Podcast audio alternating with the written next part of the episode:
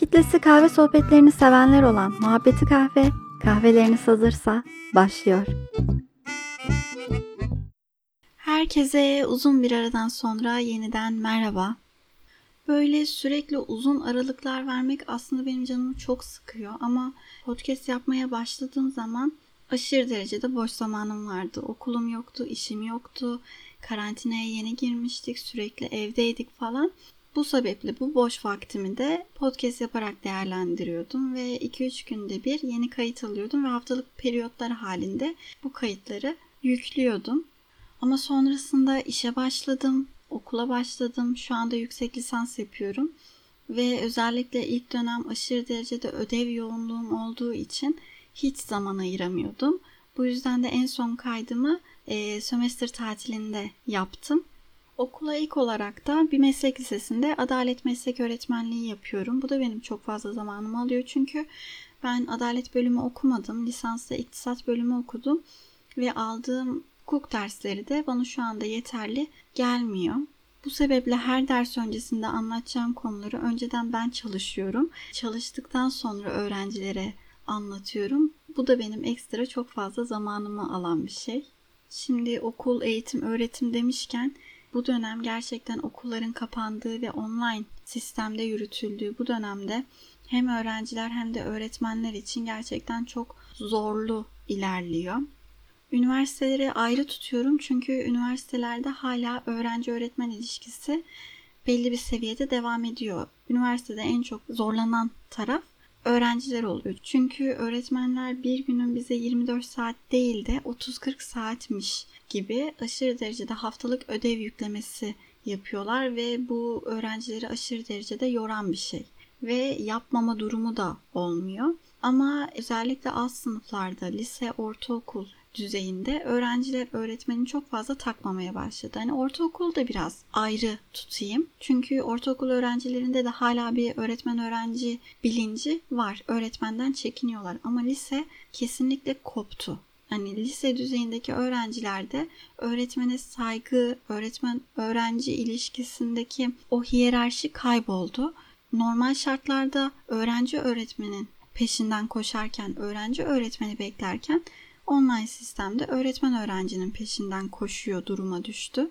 Aranızda beni dinleyen öğretmenlerimiz varsa beni daha iyi anlayacaklardır. Yani ben hem öğrenci olarak üniversitede hem de öğretmen olarak lisede çok fazla zorluğunu çekiyorum bu online sistemin. Bunun dışındaki hayatım da gayet stabil.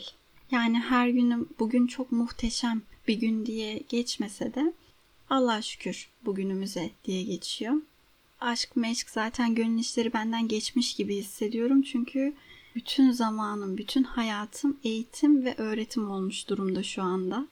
Şu an tek dileğim üniversitede bu ders dönemi bir an önce bitsin ve tez dönemine geçeyim, tezimi yazmaya başlayayım şeklinde ama gelin görün ki test konum da hala belli değil. İnşallah birkaç ay onu da belirleyeceğim. Şu anda ikinci vize dönemindeyim. Yani vize final dışında bir de ikinci vizeleri çıkardılar başımıza. O yüzden harici bir şekilde kendi test konuma yoğunlaşamıyorum. Neyse bu kadar kendimden bahsettiğim yeter.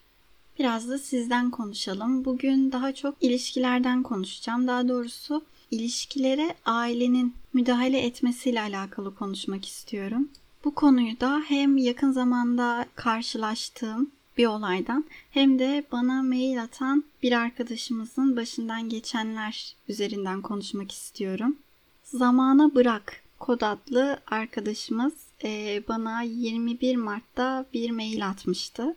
Şu an Mayıs ayındayız. Konuşmak için biraz geç kaldım. Umarım hala dinlemeye devam ediyordur. Mailine geri dönüş yaptım tabii ki ama konuşmamı istediği konuyu konuşmak için birazcık geç kaldım sanırım. Ama olsun, affına sığınarak geç olsun, güç olmasın diyelim. Şimdi ilk olarak Zamana Bırak Kod adlı arkadaşımızın mailini okumak istiyorum. Öncelikle bir erkek olarak yazıyorum diye başlamış mailine. 21 yaşındayım. 3 yıllık bir ilişkim ailem tarafından sonlandırıldı. Ben ve kız arkadaşım kahrolduk ayrıldığımız için. Ailemi karşıma aldım ama iş ciddileşip kötüleşmeye başladı. Ailem kıza zarar verecekti ayrılmasaydım. Burada zarar verecekti derken sanırım kıza psikolojik olarak zarar verecekti demek istedi. Yani daha fazlasını düşünmek istemiyorum. Yani biraz sordum nasıl zarar verecekti diye ama çok fazla açmadı açıkçası. Senin anlatmanı istediğim konu ayrılık acısı, şarkı dinlerken ağlamak gibi, yalnızlığın, onsuzluğun verdiği acı gibi. Şimdi yaşadığım durumlar bunlar. Yeni askerden geldim. Üstüne bu olayları yaşadım. Spotify'da da konuşursan çok güzel olur. Teşekkürler. Bunun üstüne ben e, cevap olarak kızı neden istemediler diye sordum. Bana uygun görmediler. Ayrıca bugüne dek kızla konuştuğumu hiç söylemedim onlara. İlk defa birini sevdiğimi söyledim. Ona karşı çıktılar. Geçmişim, mazim çöpe gitti. Kimseyi görmek istemiyorum. Yalnız yaşamayı seviyorum. Onsuz olmak ölüm gibi bazen.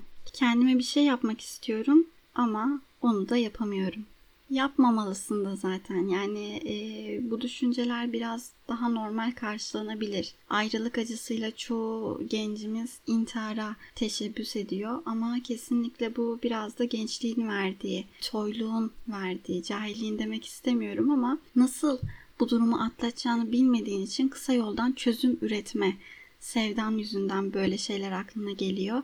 Kesinlikle hiçbir şey ama hiçbir şey kendine zarar vermen için bir bahane değil. Zaten zaman ilerledikçe bu düşüncenin ne kadar saçma olduğunu sen de fark edeceksin. Hani ben ne desem de şu anda sana saçma gelmiyor olabilir. Ama bir şeyler yaşadıkça, olgunlaştıkça, büyüdükçe ben zamanında nasıl böyle düşünmüşüm diye kendine soracaksın. O yüzden şu anda sadece düşüncede kalsın. Lütfen bir eyleme geçme ya da geçmiş olmamışsındır inşallah.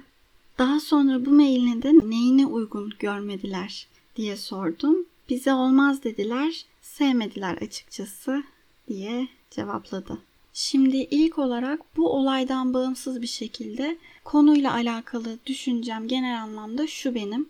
Eğer aile istemiyorsa o ilişki zaten çok mutlu bir şekilde gerçekleşmiyor. Yani bir ilişkide sevmek kadar, değer vermek kadar, sadakat kadar önemli bir şey varsa o da ailenin rızasıdır. Çünkü bazı ilişkiler var ki senin gözün sevdadan kararıyor. Hani bu kara sevda dedikleri şey var ya. Gerçekten kara sevdaya düşüyorsun ve gözün hiçbir şeyi görmüyor. Yanlışları görmüyor ya da gördüğün yanlışları düzeltebilirim. Düzeltebiliriz, halledebiliriz zannediyorsun büyük şeyleri daha küçük görmeye meyilli oluyorsun sevdandan dolayı. Ama ailen daha objektif ve mantıklı bir şekilde bakabiliyor. Tabi her aile doğru düşünüyor, her aile mantıklı bir şekilde yaklaşıyor diyemem ama çoğunlukla bizim göremediğimiz şeyleri ailelerimiz görüyor. Bu yüzden onların düşüncelerine önem vermemiz çok önemli en azından istemiyorlarsa nedenlerini düzgün bir şekilde sorgulayıp daha sonra öne sürdükleri nedenleri objektif bir şekilde sizin değerlendirmeniz gerekiyor. Gerçekten böyle mi? O sevdadan dolayı gözünüze inen perdenin biraz kalkması gerekiyor. Hani ben demiyorum ki aileniz istemiyorsa sevdanızdan vazgeçin. Ama sorgulamaya başlayın. Yani ilişkilere ailenin müdahalesi konusundaki e, ana düşüncem bu. Aile rızası önemli. Ama gel gelelim bu olaya. Burada anladığım kadarıyla aile çocuğa tam olarak nedenlerini söylememiş. Sevmedik, istemedik demişler. Bunun çeşitli nedenleri olabilir. Belki yaşayış tarzı uygun gelmemiştir. Belki kızın ailesini tanıyordur ve aile hayatı uygun gelmemiştir. Çünkü evliliklerde, bu ciddi ilişkilerde ailelerin uyması gerçekten çok önemli. Büyüdüğünüz ortam, yaşadığınız şekil, aile ilişkileri uyumlu olmak zorunda. Çünkü bunların hepsi bizim aslında kültürümüz ve kültür çatışması olan ilişkiler zorlandıktan sonra bir sene, iki sene, üç sene ama elbet bir zaman sonra çatlak veriyor. Ya da belki de bambaşka bir nedeni var. Tamamen yüzeysel bir neden olabilir ya da böyle içim sevmedi, içim istemedi tarzında bir yaklaşım da olabilir ki böyleyse ben çok karşıyım böyle bir duruma. Keşke aileler böyle yapmasa, biraz daha çocuklarının ne istediğine odaklanabilseler. Ki daha yaşınız çok genç. Hani 21 yaşındasın. Muhtemelen kız da maksimum 21 yaşındadır. öyle ha deyince evlilik zaten olmayacaktı. En azından daha iyi tanımanız için zaman verebilirlerdi. Ya da onların görüp senin göremediğin şeyleri görmen için sana zaman verebilirlerdi. Ama böyle yapmayıp sert bir şekilde kesmeni istemesi, kıza zarar vermekle tehdit etmeleri seni daha da kötüye yöneltmiş. Yani belki de bu kadar üstüne baskı kurmasalardı, bu kadar bir anda bitir demeselerdi bir zaman sonra belki de siz ayrılacaktınız. Ki az da değil 3 senedir birliktesiniz. 3 sene öyle silip atılacak bir süre zarfı da değil. Yani yaşadığın acının büyüklüğü, daha doğrusu hissettiğin acının büyüklüğü, bu onsuz yapamam hissi çok normal. Öncelikle bunu bilmen lazım. Bu hislerin çok normal. Herkes yaşıyor. Benden de anlatmamı istediğin konu tam da buydu zaten. Ayrılık acısı, şarkı dinlerken ağlamak, yalnızlığın ve onsuzluğun verdiği acı. Şimdi bunlardan bahsedecek olursak. Çok duygusala değil de biraz daha bilimsel yaklaşırsak aslında bu olaya atlatmamız biraz daha kolay oluyor. Çünkü artık mantık çerçevesinde değerlendirmeye başlıyoruz bu duyguları.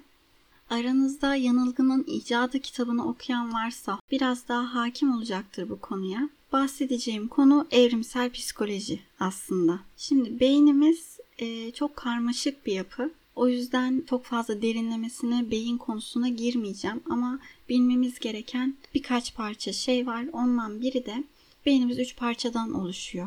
Daha doğrusu beynimiz değil de tepkilerimizi üç şey şekillendiriyor. Beynin üç katmanı gibi. Bunlardan biri sürüngen beyin, ilkel beyin olarak geçiyor. İkincisi limbik sistem olarak geçiyor. Üçüncüsünü de korteks dediğimiz beynin bir alanı oluşturuyor. Biraz daha açacak olursak sürüngen beyin, duygusal beyin yani limbik sistemdeki duygusal beyin ve korteks düşünen bölüm olarak katmanlara ayırıyoruz. Şimdi biraz daha detayına inecek olursak sürüngen beyin nefes alma, kan basıncını ayarlama gibi hayati fonksiyonların kontrol edildiği bölümü simgeliyor. Aranızda biraz psikolojiye e, merakı olan biri varsa, Freud'u birazcık okuduysa biraz daha aşinalığı olur. Çünkü Freud da beyni üç katmana ayırıyor ve bu katmanlara id, ego ve süperego adını veriyor. Bu bahsettiğim sürüngen beyinde Freud'un id tanımıyla uyuşan bölüm. Bu alan daha çok tepkisel oluyor. Zaman kavramı yok, sabırsız. Yani e, mesela önünüzde bir çikolata var. Siz bu çikolatanın beklemesi gerektiğini düşünüyorsanız, daha sonra yemeniz gerektiğini düşünüyorsanız korteksle hareket ediyorsunuz demektir. Ama sürüngen beyin onu hemen yemek ister. Yani erteleme mekanizması yoktur. Aynı zamanda rutin alışkanlıklarımız artık böyle otomatiğe aldığımız davranışlarımız ya da bir olaya hiç düşünmeden direkt verdiğimiz tepkilerde sürüngen beyin hareketiyle yaptığımız davranışlardan oluşuyor. Beynin ikinci katmanı ise duygusal beyin yani limbik sistem. Limbik sistemde duyguların yoğunluğu çok daha fazladır. Duyguların hissedildiği ve duygularla hareket edildiği bölmeyi oluşturur. Ve bu bölümün hafızası vardır. Hafızası vardır derken örnek verecek olursam mesela bir tane öğrenci düşünün. Mesela Mehmet. Mehmet eğer sınavdan yüksek alırsa ve bu sonucun annesini mutlu ettiğini görürse bundan sonra istemsiz olarak annesini mutlu etmesinin nedeninin sınavlardan yüksek alması olduğunu düşünür. Yani daha doğrusu annesini mutlu etmek için sınavlardan yüksek alması gerektiğini düşünür. Sınavlardan düşük alırsa annesi mutsuz olacaktır. Bu şekilde limbik sistem bir hafıza tutar ve o şartlarda oluşan duygular bir sonraki tercihlerimizi biz farkında olmadan etkiler. Üçüncü katman olan korteks bölgesi de insanı insan yapan bölgedir diyebiliriz. Yani bizi hayvanlardan ayıran beyin katmanımız korteks. Korteks bölgesi plan yapmamızı, hazzı ertelememizi, gelecek kararları almamızı sağlayan bölümdür. Yani kısaca özetleyecek olursak duygusal beyin koşullanmada işte sürüngen beyinle birlikte çalışıyor. Yani limbik sistemle sürüngen beyin birlikte çalışıyor. Duygular ve hafızalar da burada şekilleniyor. Karar verirken bilinçaltımızın gelen etkiler buradan geliyor. Sürüngen beyinde bahsetmiştik. Bağımlılık ya da işte alışkanlık gibi e, hayati fonksiyonlar gibi otomatik şeyleri yönetiyor ve bir şey zevk veriyorsa yapmaya devam etmek istiyor. Acı veriyorsa da yapmaktan kaçınmak istiyor. Ve sürüngen beyinle duygusal beyin eski beyni oluşturuyor. Eski beyinde inatçı oluyor ve değişmesi de zaman alıyor. Korteks bölgesi de e, duygusal beyin ve sürüngen beynin aksine planlar yaparak duygusal beyin ve sürüngen beyni sinyaller gönderiyor ve kortekste düşüncelerle birlikte daha esnek ve daha hızlı değişen bir bölümü oluşturuyor. Şimdi bunları neden anlattım? Öncelikle bizim aşk dediğimiz şey hormonlardan oluşur. Neydi mesela bizim mutluluk hormonlarımız? E, serotonin, dopamin, oksitosin ve endorfin. Bu dört hormon aynı anda yükselirse aşık oluyoruz. Yani tamamıyla kimyasal bir durum aşk. Öyle zannettiğimiz gibi kriterlerle, yaşanmışlıklarla, zamanla falan oluşacak bir şey değil. Tamamıyla bu hormonların aynı anda yükselmesiyle kimyasal olarak hissettiğimiz bir duygu.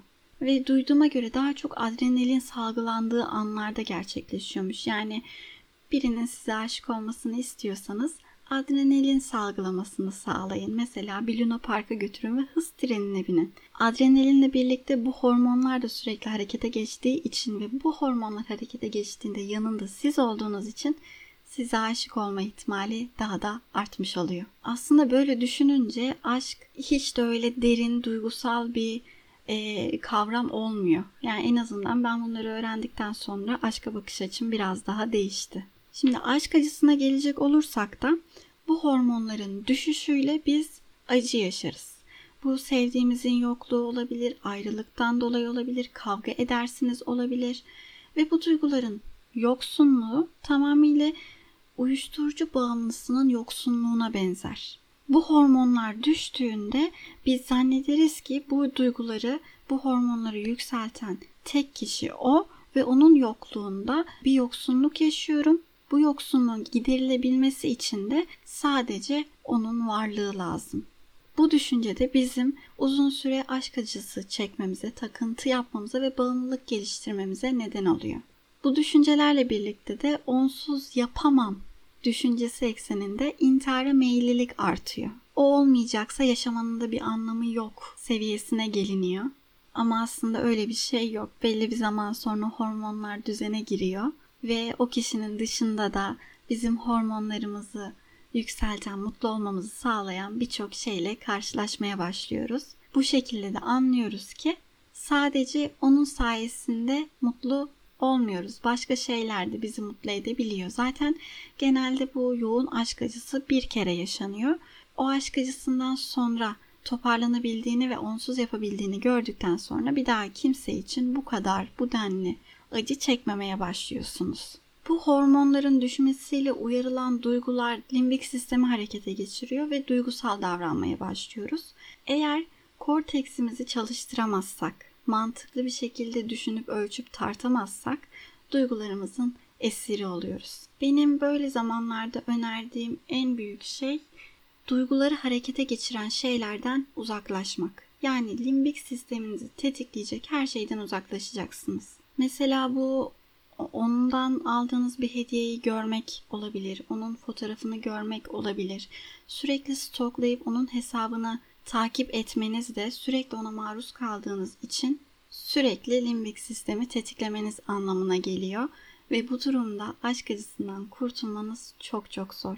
Aynı şekilde izlediğiniz filmler, diziler, dinlediğiniz şarkılar her şey aslında limbik sisteminizi tetikleyen olgular ve aşk acısından gerçekten kurtulmak istiyorsanız duygularınızı tetikleyen her şeyden en azından bir süre uzaklaşmanız gerekiyor. Size bu dönemde sevdiğiniz şeyleri yapın, başka şeylerden zevk almaya çalışın falan diye öneri vermeyeceğim. Çünkü böyle dönemlerde bir depresif hale giriyorsunuz ve kesinlikle hiçbir şey yapmak istemiyorsunuz. Bir şey yapmaya zorlamak da size iyi gelmiyor. Bu yüzden iyi olmaya çalışmaktansa kötü olmamaya çalışmanız gerekiyor.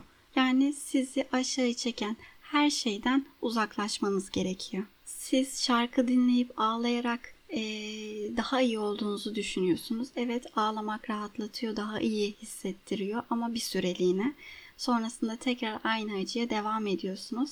Ama bu yaptıklarınız sadece kendinize verdiğiniz zarar. Yani aslında aşk acısı yüzünden başkasını suçlamak yerine kendinizi suçlamanız gerekiyor. Belli bir süre çekmeniz normal ama bunun çok uzun sürmesi sadece sizin yüzünüzden. Siz kendinize zarar veriyorsunuz. Siz kendinize bu kötülüğü yapıyorsunuz. Zaten belli bir süreden sonra da acıyı sevmek aşamasına geliyorsunuz ve artık acıdan haz almaya başlıyorsunuz. Üzgün olmadığınızda, ağlamadığınızda, dertlenmediğinizde kendinizi kötü hissetmeye başlıyorsunuz. Ki bu aşamadan sonra da toparlamanız biraz daha zor ama imkansız değil. Bu noktada duygularla hareket etmekten çok korteksi devreye sokup erteleme aşamasına geçmeniz lazım. Yani mesela her gün 10 kere hesabına mı bakıyorsunuz? Erteleyin bakmayı. Günde bir kere bakın, iki kere bakın. Yani şimdi bu bağımlılık gibi sigarayı azaltarak bırakın anlamına gelecek. Bu şekilde bırakılmaz diyeniniz olabilir ama hiç bakmamakta çok bakan birine acı verir. Ama hiç bakmamaktansa en aza indirmeniz ve bakmayı ertelemeniz sizi gün içerisinde biraz daha rahat hissettirecek. Belli bir zaman sonra zaten bakmamaya başladığınızı fark edeceksiniz. Evet, aşk acısından şimdilik bu kadar konuşmak yeterli. Bir de size başıma gelen bir olayı anlatmak istiyorum. Yine ilk anlattığım olaya dönecek olursak bu ailelerin müdahale etmesiyle alakalı. Bundan birkaç ay önce çok yakın arkadaşım arkadaşları vasıtasıyla biriyle tanıştı. Tanıştığı kişi Ankara'dan eğitimli, düzgün, seviyeli, kendini bilen biriydi. Böyle bir bir hafta on gün konuştuktan sonra ikisinde de duygular şekillenmeye başladı. Çünkü hayata bakış açıları benzerdi, yapmaktan zevk aldıkları şeyler benzerdi, yaklaşımlar da çok seviyeli olunca duygular da biraz şekillenmeye başlamıştı.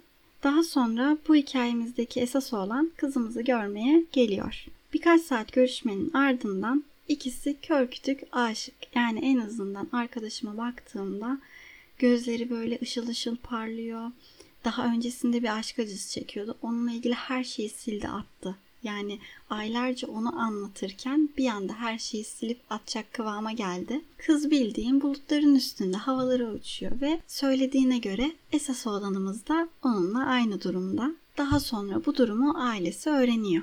Daha 10 gündür iletişim halinde olan kişilerin aileleri öğrendikten sonra ne tepki verilmesi beklenir? Eğer bekledikleri bir şeyse mutlu olunur. Hayırlısı dilenir.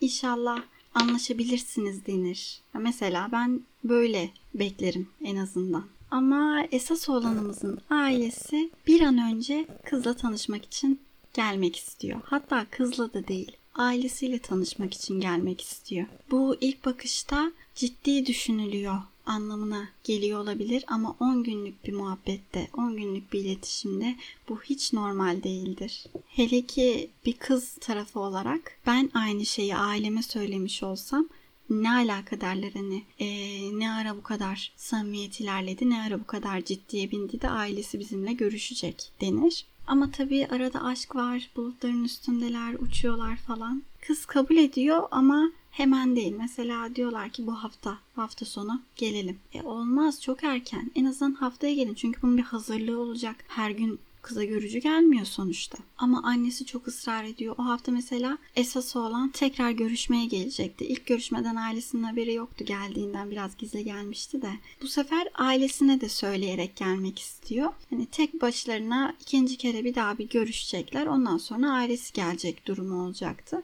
Ama bu sefer de esas olan annesi ben de geleyim diye tutturuyor. Aslında haftaya ailecek gelecekler ama anne diyor ki hayır ben de geleyim. Kızı çok merak ediyorum, görmek istiyorum falan. E bu ısrarlar tabii biraz iç gıcıklayıcı. Hani insanın aklına kurt düşüren cinsten. Bu arada kızımız da kendini bilen, dinine bağlı, muhafazakar bir ailede yaşayan hanım bir kızımız. Esas olanın ailesi de herkes okumuş, Herkes iyi bir işte çalışıyor. Çoğu devlet görevlisi. Zengin bir aile. Yani kızın çekindiği nokta en çok da buydu. Okuma seviyesi olsun, iş bakımından olsun farklarımız var diye çekiniyordu. Neyse işte en korktuğu konu buydu. Hani sıkıntı çıkabileceğini düşündüğü konu buydu. Neyse işte gel zaman git zaman o hafta esas olanımız görüşmeye gelmiyor. Önümüzdeki hafta ailesiyle birlikte gelecek. Zaman geçiyor, heyecanla alışverişler yapılıyor, kıyafetler alınıyor, yemekler yapılıyor.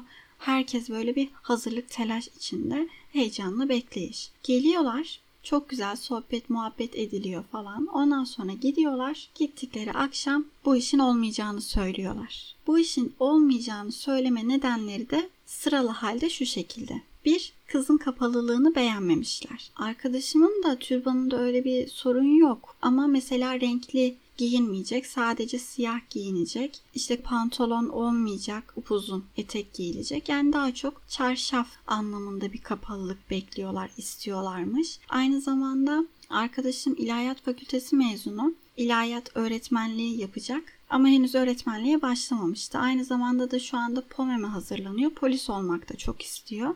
Çocukluğundan beri hayaliymiş polislik. Onun için de şu anda çalışmaları devam ediyor ama bu ailesi için sıkıntılıymış. Yani hem polis olması hem öğretmen olması. Şimdi öğretmen olmasında ne var diyeceksiniz. Kızla erkekli ortam olduğu için. Yani olacaksa devlet dairesinde bir Kur'an kursu öğretmeni falan olmalı şeklinde yaklaşıyorlar ya da ev hanımı olacak şeklinde beklentileri var. Bu gibi beklentiler karşılanmadığı için de ailesi istemiyor. Bunun üstüne bir hafta 10 gün kadar daha esas oğlanımızla görüşmeyi devam ettiriyor. Çünkü o diyor ki ben ailemle konuşurum, ikna ederim. Ben onların istediği gibi bir evlilik yapmak istemiyorum. Hatta işte e, yurt dışına gitmek gitmeyi düşünüyorum. Benimle gelir misin? Ben işte aileme karşı çıkacağım gibi kızı oyalayacak cümleler söylüyor. Ama burada yine ne devreye giriyor? Aile rızası. Aile rızası olmadıkça bir evlilik kurmak gerçekten çok zor ve aslında tehlikeli.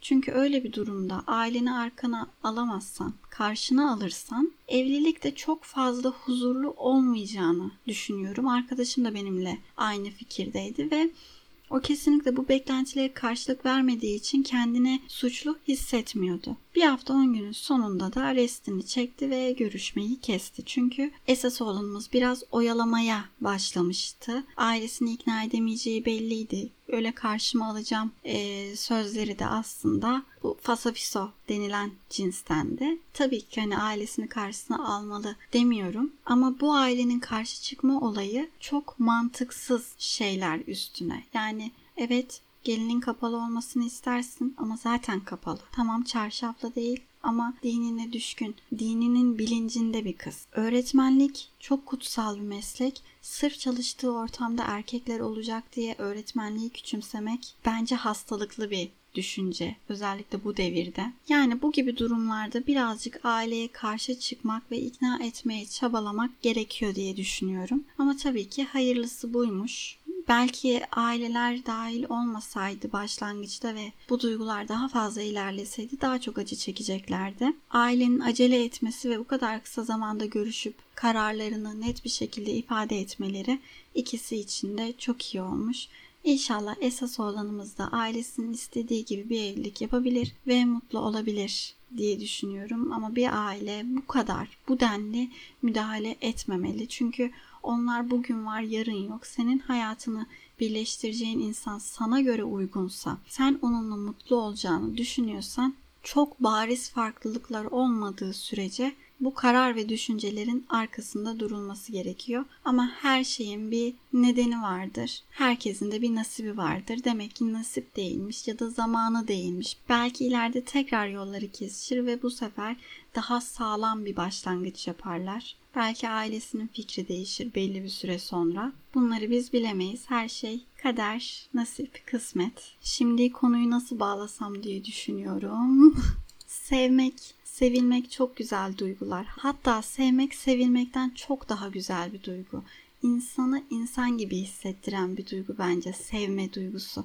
Bu yüzden yaşadığımız aşk acılarında tabii ki üzüleceğiz ama aşk acısı da sevdaya dahildir diyoruz ve her şeyin de olacağına vardığını düşünürseniz aşk acısına üzülmekten çok sevip sevildiğiniz için mutlu olmaya bakın. Hem ne demişler?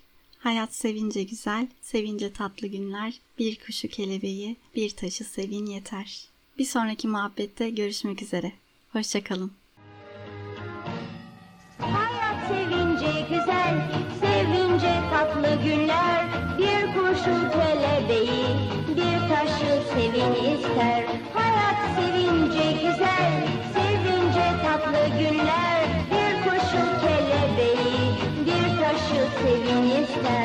Sevince kalbimizde ümitler çiçeklenir.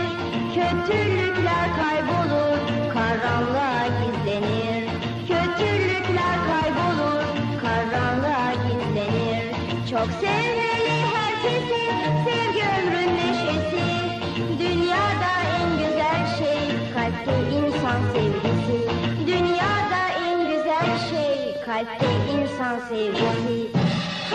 Sevince güzel, sevince tatlı günler. Bir kuşu kelebeği, bir taşı